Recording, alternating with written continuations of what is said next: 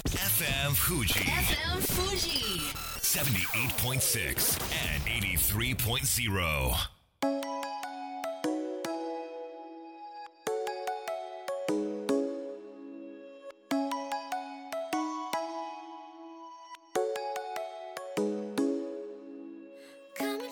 月曜夜のひとときいかがお過ごしでしょうかこの番組「みんなのラジオは」自分の故郷を盛り上げたい誰かの役に立ちたいぜひ知ってほしい聞いてほしいそんなたくさんの思いを発信していく番組です本日で第137回の放送東京代々木のスタジオビビットより生放送でお届けしてまいりますさあ今日から多くの方がオフラインの経済活動そして学業を再開しているようで私が確認できたところでは新宿駅かなり混雑しておりましたこれから来ると予想される大不況が少しでも和らいでくれればと願いますが三菱 UFJ 銀行は4割の店舗削減と全体の2割にあたる8000人の人員削減そしてドバイに拠点を置くエミレーツ航空こちらグループ全体の3割にあたる3万人の人員削減をそれぞれ発表しておりますので大企業も決して他人事ではないなという状況ですがそんな中先日 M&A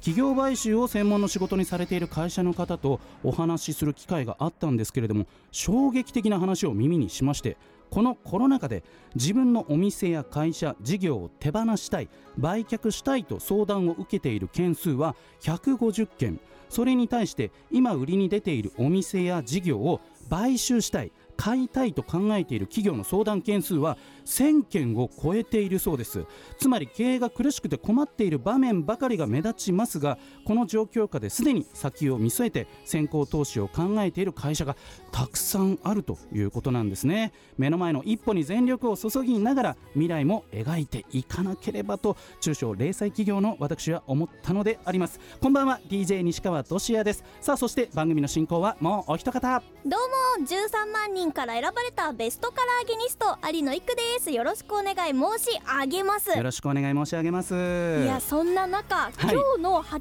時に、はいなんでもう全国の200箇所で花火が同時に打ち上がるらしいんですよ、え今日の8時そうですこの番組終了後すぐはいえどこ例えばどこですか全国であ例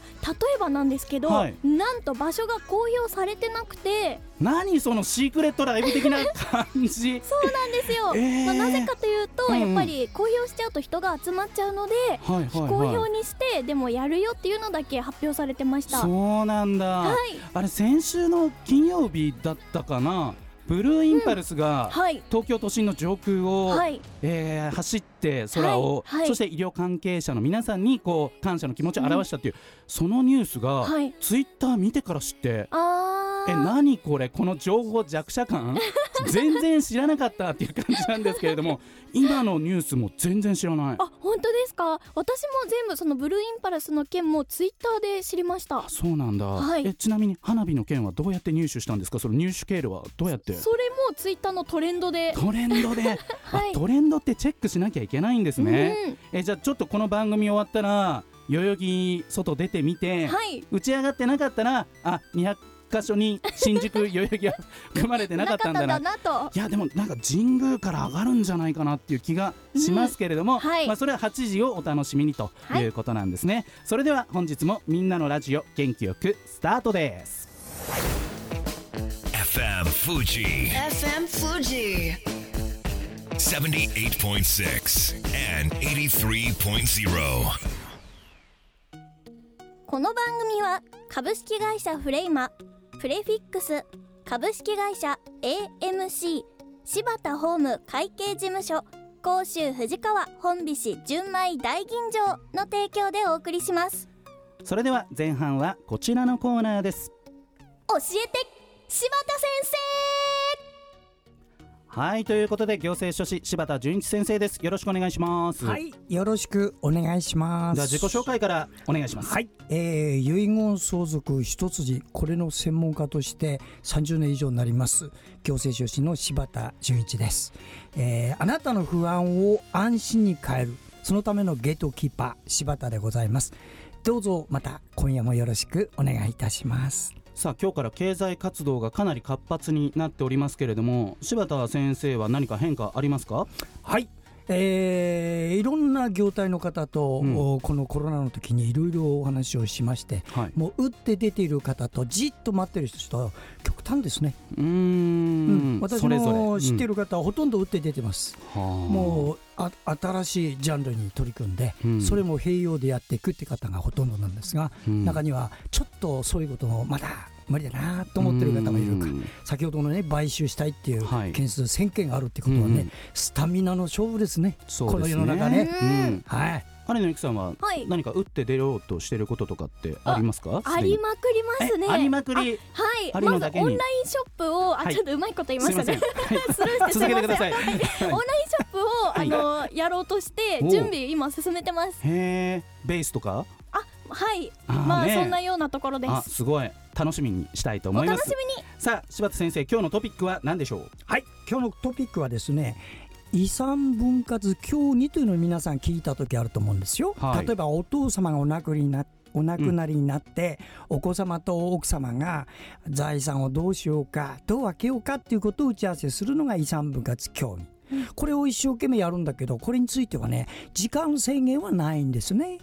決まるまで何十年かかってもいいんです、えーうん、ところがやってる途中でお一人の方が認知症になったらさあ皆さんどういうふうに進めるのかっていうの分かってない人結構多いんです確かにあーみんな元気だってことも前提でやってるからああなんとでも言いくるめられちゃうというかそうそうそうそうそれもできちゃいますうねん一気に弱者になっちゃうんですよその人が、だからその方をどういうふうに日本の国はうん保護しているのかということをご紹介したうい、ん大事あはいーちなみにその認知症だっていうことをはい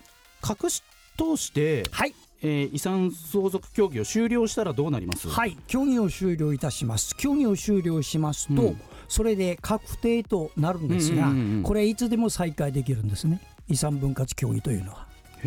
ーああえだから一回確定したのにはい、あそうなんですねできまえすー一度合意したものが数年経って裁判に争われるケースいっぱいありまあす。そうなんです、だね、からそこがね皆さん勘違いしてる、法律で一度合意しちゃうともうこれで終わりだと思ってる人がいる、うんところがこれが普通はもう何回でも勃発するんですねあそうなんですねもう有名な家具屋さんなんかはもう終わって15年ぐらい経ってから裁判やってるあーこれを裁判所が受け付ける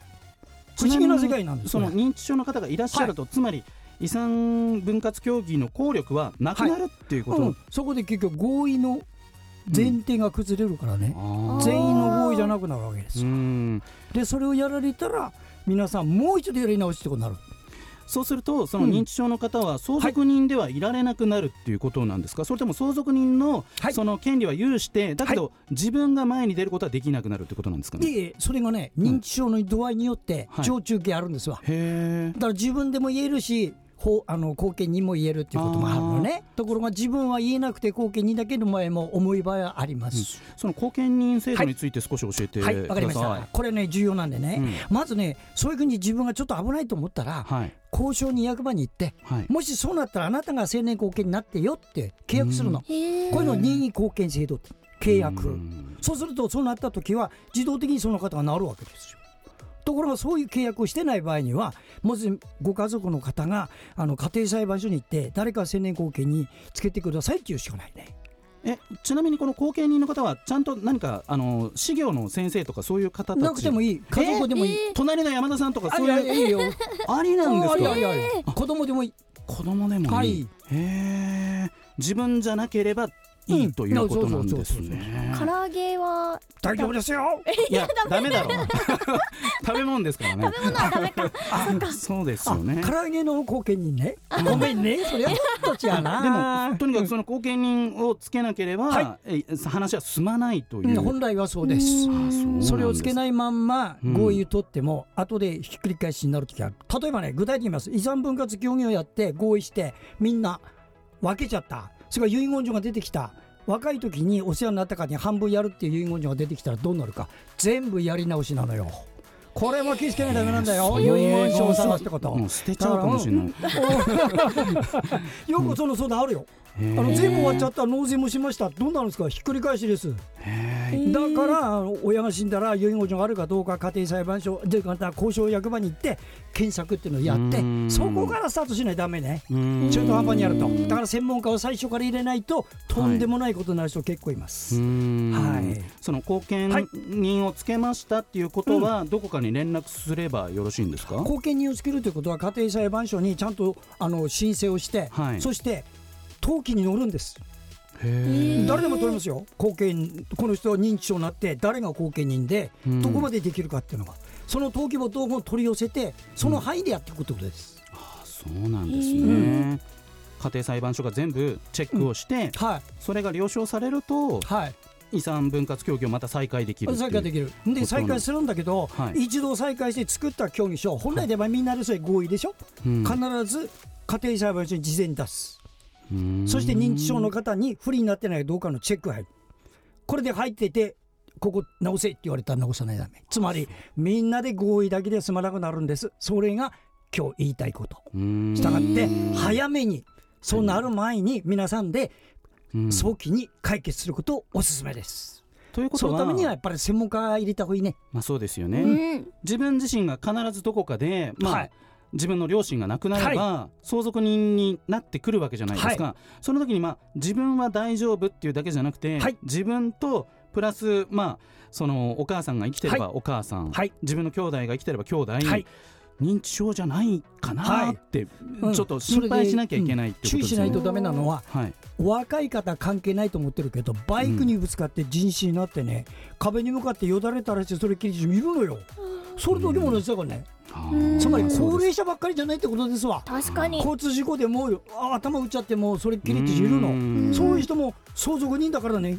まあ、だからちゃんと相続人に、うんえーしなければうんいけないちゃんとはいその人を守ってあげなければいけないからはいそうですそ後うで見人をつけてそうです国の方も入ってくることフですェアにやりましょうっていうことなんですうねん。その範囲を国がちゃんと管理すると、うんそういう状態になるからみんなで合意すればいいんだって安易に考えてないで、うん早めに早めにあのちゃんと速やかに処理をすること、うんこれをお勧めします。なんかみんなのラジオはいあの毎週月曜日ですけれども、はい第1週ははい考えさせられますね。そうですね勉強になります勉強になります私もね勉強してます。ぜひそ皆さんそんな柴田法務会計事務所へのお問い合わせ、いくちゃんお願いいたします。はい柴田法務会計事務所へのお問い合わせは東京0367801408東京0367801408です柴田純一先生でした。ありがとうございましありがとうございましたた。ありがとうございました。それでは一曲お届けしましょう暗闇の中で言葉を交わそう世界は眠っているけど僕たちはまだ起きているそんな出だしですジョン・レジェンド「カンバセーションズ・イン・ザ・ダーク」 FM Fuji. FM Fuji. 78.6 and 83.0. さあみんなのラジオ改めまして私西川俊也と有野育でお届けしております後半はこちらのコーナーです松田亮のカードリームラジオさあ松田亮さんですよろしくお願いしまよろすしくお願いします。では自己紹介そして活動紹介をお願いいたしますはい、立命館大学体育会乗車部の松田です。皆さんがより車好きになるきっかけを少しでも作ればと思います。イエーイイエーイはい、ありがとうございますえー、6月1日学校が、えー小学校中学校再開していますけれども、立命館大学はいかがでしょうかは、もう春学期8月まではずっとウェブ授業ということですね。もう集まらないとそうですね。決めたはんいですね、はいはうまくいってますかウェブ授業はなんとか前よりは良くなってるんですね。えでも人と会えないということですかねそそうですね。もう一切うん会えないですね。んな中体育会自動車部活動としてはどうなってるんでしょうかもうやっぱ県外の往来が禁止なので、うん実質的に部活がやっぱできないので、もう活動自粛してますうね、んずっと。えちなみに立命館大学ってどこにあるんですかは、京都市内と、京都市内と文系が京都市内なんですけども、うんうんうんで滋賀県に理系のキャンパあス、滋賀県にもあるんですねともう一個大阪にも一個あるんですけどそうなんですね、なるほどさあそんな中ですが今日はどんな内容でいきましょうか今週は、えっと F1 ドライバー特集でおお F1 ドライバーと言いますと、はいまあ、私もあんま詳しくないんですけれども自分の時代ですとアイルトン・セナ、はいえーそして後藤久美子さんの旦那さんのジャン・アレジさん、まあ、あとシューマッハと、はいいくちゃんはえなんかトントンハミルトンみたいトンなトントントンハミルトンルイス・ハミルトンですね。うんトントンってなんかラーメン屋さんみたい なハミえハミルトンさんもいらっしゃいはいますよね、はいおーさあそんな中ですが今日はどなたの特集でいきましょうかはもう赤き皇帝ミハイル・シューマッハということシューマッハおードイツの方そうでですすねよねえーシューマッハの凄さちょっと松田さんに語っていただきたいと思いますで簡単に言いますと、はいええ歴代最多勝利あ歴代最多チゃャンピオンえー、すごい、はい F1 史上そうですねはいそうなんですね、でまあ、はいなんといっても一番すごいのが絶頂期の年収がはい1年間で大体100億円えー、すごい100億はいちょっと想像できないですねもうタイガー・ウッズとかはいジョーダンよりもマイケル・ジョーダンよりもうんあ他のあらゆるスーパースタースポーツスポーツその、うですねスポーツ界のスーパースターを凌駕している、はい運転が速いというだけで車が一番速いまあだけでってことはないですけど車が一番速いと100億ですいやでもその分リスクもあるいしやあるあるあるあるなかなか本当にセンスがないとうんたどり着けないですからそうですねバスケでね死にはしないですけど、はいうん F1 はね、はい本当に危ないというかい命がけのスポーツ、今ですね、えーウィキペディア参照しているんですけれどもシューマッハさんは、え4つのチームに在籍していました、いジョーダン、ベネトン、フェラーリ、メルセデス、はい最後はメルセデス・ベンツそうですねに所属していた、はいピークはどこのチームの時なんですかはねもうやっぱフェラーリフェラーリの時はいへにー10年間在籍していますね、はいこの時は本当に最強だったとそうですねもともとフェラーリそんなに調子が良くなかなかったんですけどもうんシューマッハが入ってから一から立て直してうーん絶頂期まであのー F1 ってそのコース取りをするときに予選があって、はいちなみに何人でやる競技なんでしたっけは、えっと12チームあって、はい1チーム2台なので24人だけが出れるっていう形24人選ばれし24人の競技で、えー24人が1台ずつ予選を走って、はいタイムが良かった順に前からそのポジション取りしていくっていうそそううですねいうルールですよね、はいそうすると予選でも1位にななってい一番先頭を走ったシューマッハが誰にも抜かれず、はい一番で帰ってくるってこともありえるそうですボールボールトゥウィンって言うんですけどあーもうそれ多かったですねすごいえすごいけど何のその番狂わせもないってことです か逆にそ言えうでばすね強すぎて強すぎてはい、えーそうなんだ F1 って見たことあります有野いくさんいやあの深夜のテレビで見たことあります、うんうんフジテレビさんとかね、はうい、んうんうんでも音かっこいいなって思いましたね音はヒョイーンって音そうそうそうあそうと先ほどフェラーリにあの10年間在籍ってうんあうんのお伺いしたんですけど、はいそんな長い間現役でいられることにもちょっとびっくりしましたあーなんか本当に繊細な競技だと思ってて、確かに短いのかなってちょっとこ思れっでてもたんさですよ、いい成績じゃないと契約切られるんじゃない普通そうですね確かにはい、1年でサルドライバーも多いですうね、ん、優秀で強いからこそ長くいられるっていうね、はいあと F1 だとそのスピードもそうなんだけどあのタイヤ交換、そうですねはいあああれなんなんていうのあのタイれヤはもうピットストップピットストップ、はいそのおねーチームでタイヤをね素早く交換するとあのタイムロスをどんだけ減らすかっていうのもねタイヤ4本交換するのに今最速記録がうん1.89秒なんで、 2秒以内で4つのタイヤを交換する んだよ何それそれがねすごくねドラマあるんですそようですねねはい、そそうそうこそもうまた見知どらなこかろっですたそうであのいつそのタイヤを交換するかっていうそのタイミングがめちゃめちゃ重要なのえそうですねでそうなんおごめんですか俺語っちゃった本当ですよ あのアイルトン・セナとはいシューマッハははいかぶったことあるんですか、もうかぶってて亡くなみあアイルトン・セナが亡くなった時ももう実際にレースに出ててすごい慕ってたんですけどもそうなんだ、はいセナが亡くなったのは僕は高校確か3年生ぐらいの時なんでもう今から2 5 6年前の話なんですけれども、もうその時からシューマッハと、はいえーセナは戦っていたと。そうですねいうことなんですねでセナもその伝説だけれども、はいセナの成績よりもシューマッハの方がそうですね客観的に見るといい、はい、セナが F1 の神様って呼ばれたんですけども、は F1 の神様から全てを F1 を託された男がミハル・シューマッハって言われてたぐらいのえー、なんか素敵だな素敵ですね。その松田さんがシューマッハ、数ある伝説の中で特に忘れられないシーンって何かありますか、はもうアイルトン・セナのうん勝利数を抜いた時にうん、会見で泣い号泣してたっていうところがやっぱりうーんそうかもうそこにセナはいないわけですからねそうですねうーんまあ、そんなシューマッハも確か2013年にこうスキーの事故はでい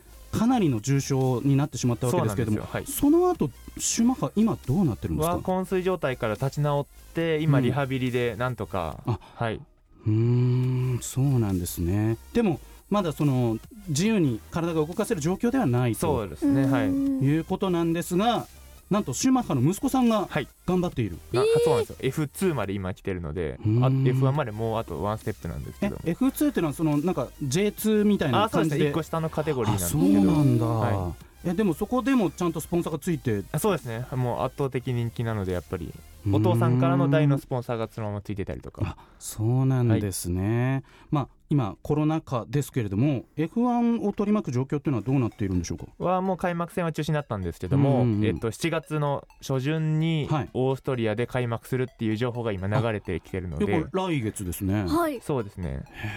楽しみにしてます無観客かもしれあなそいうけですど無観客うんではい7月の上旬にあるかもしれない、はいこれ日本でもどっかのチャンネル合わせればやあそうっですてねるダかゾもしーれなンだいったりとかダゾーンはいね、だそうですよエクちゃんはいえ見れるってことなんですあかそうですね、うんやっとおお、は開催されるっていう絶お対見るオーストリアで ねなんで注目の選手は注目の選手マックス・フェルスタッペンっていう 誰ちょ誰っでとすか誰かなえー、まあでもそういう若きね、はい、そうあですでも21歳なの何でもわからないで見るよりかは松田さんのおすすめの方を聞いてみた方が楽しめそう、はいね、今の話を聞いて F1 に思いを馳せましたというわけで松田亮さんでしたありがとうございましたありありがとうございましたそれでは素敵な1週間をまた来週この番組は一般社団法人 AB ラボ株式会社サムシングファンアクセラス株式会社今日より明日あなたの未来に寄り添うサロン「心もみ」の提供でお送りしました。最後だと分かったでも言いたかった君が好きだとその後のように浮かぶ思い出に涙流した健やかなる時も心やめる時も励ましてくれたしいつだって味方でいてくれた勘違いした僕はそんな状況に甘えいつまでもこんな時が続くものだと過信して全力で君を愛さなかった大事なものを失って初めて気づかされた自分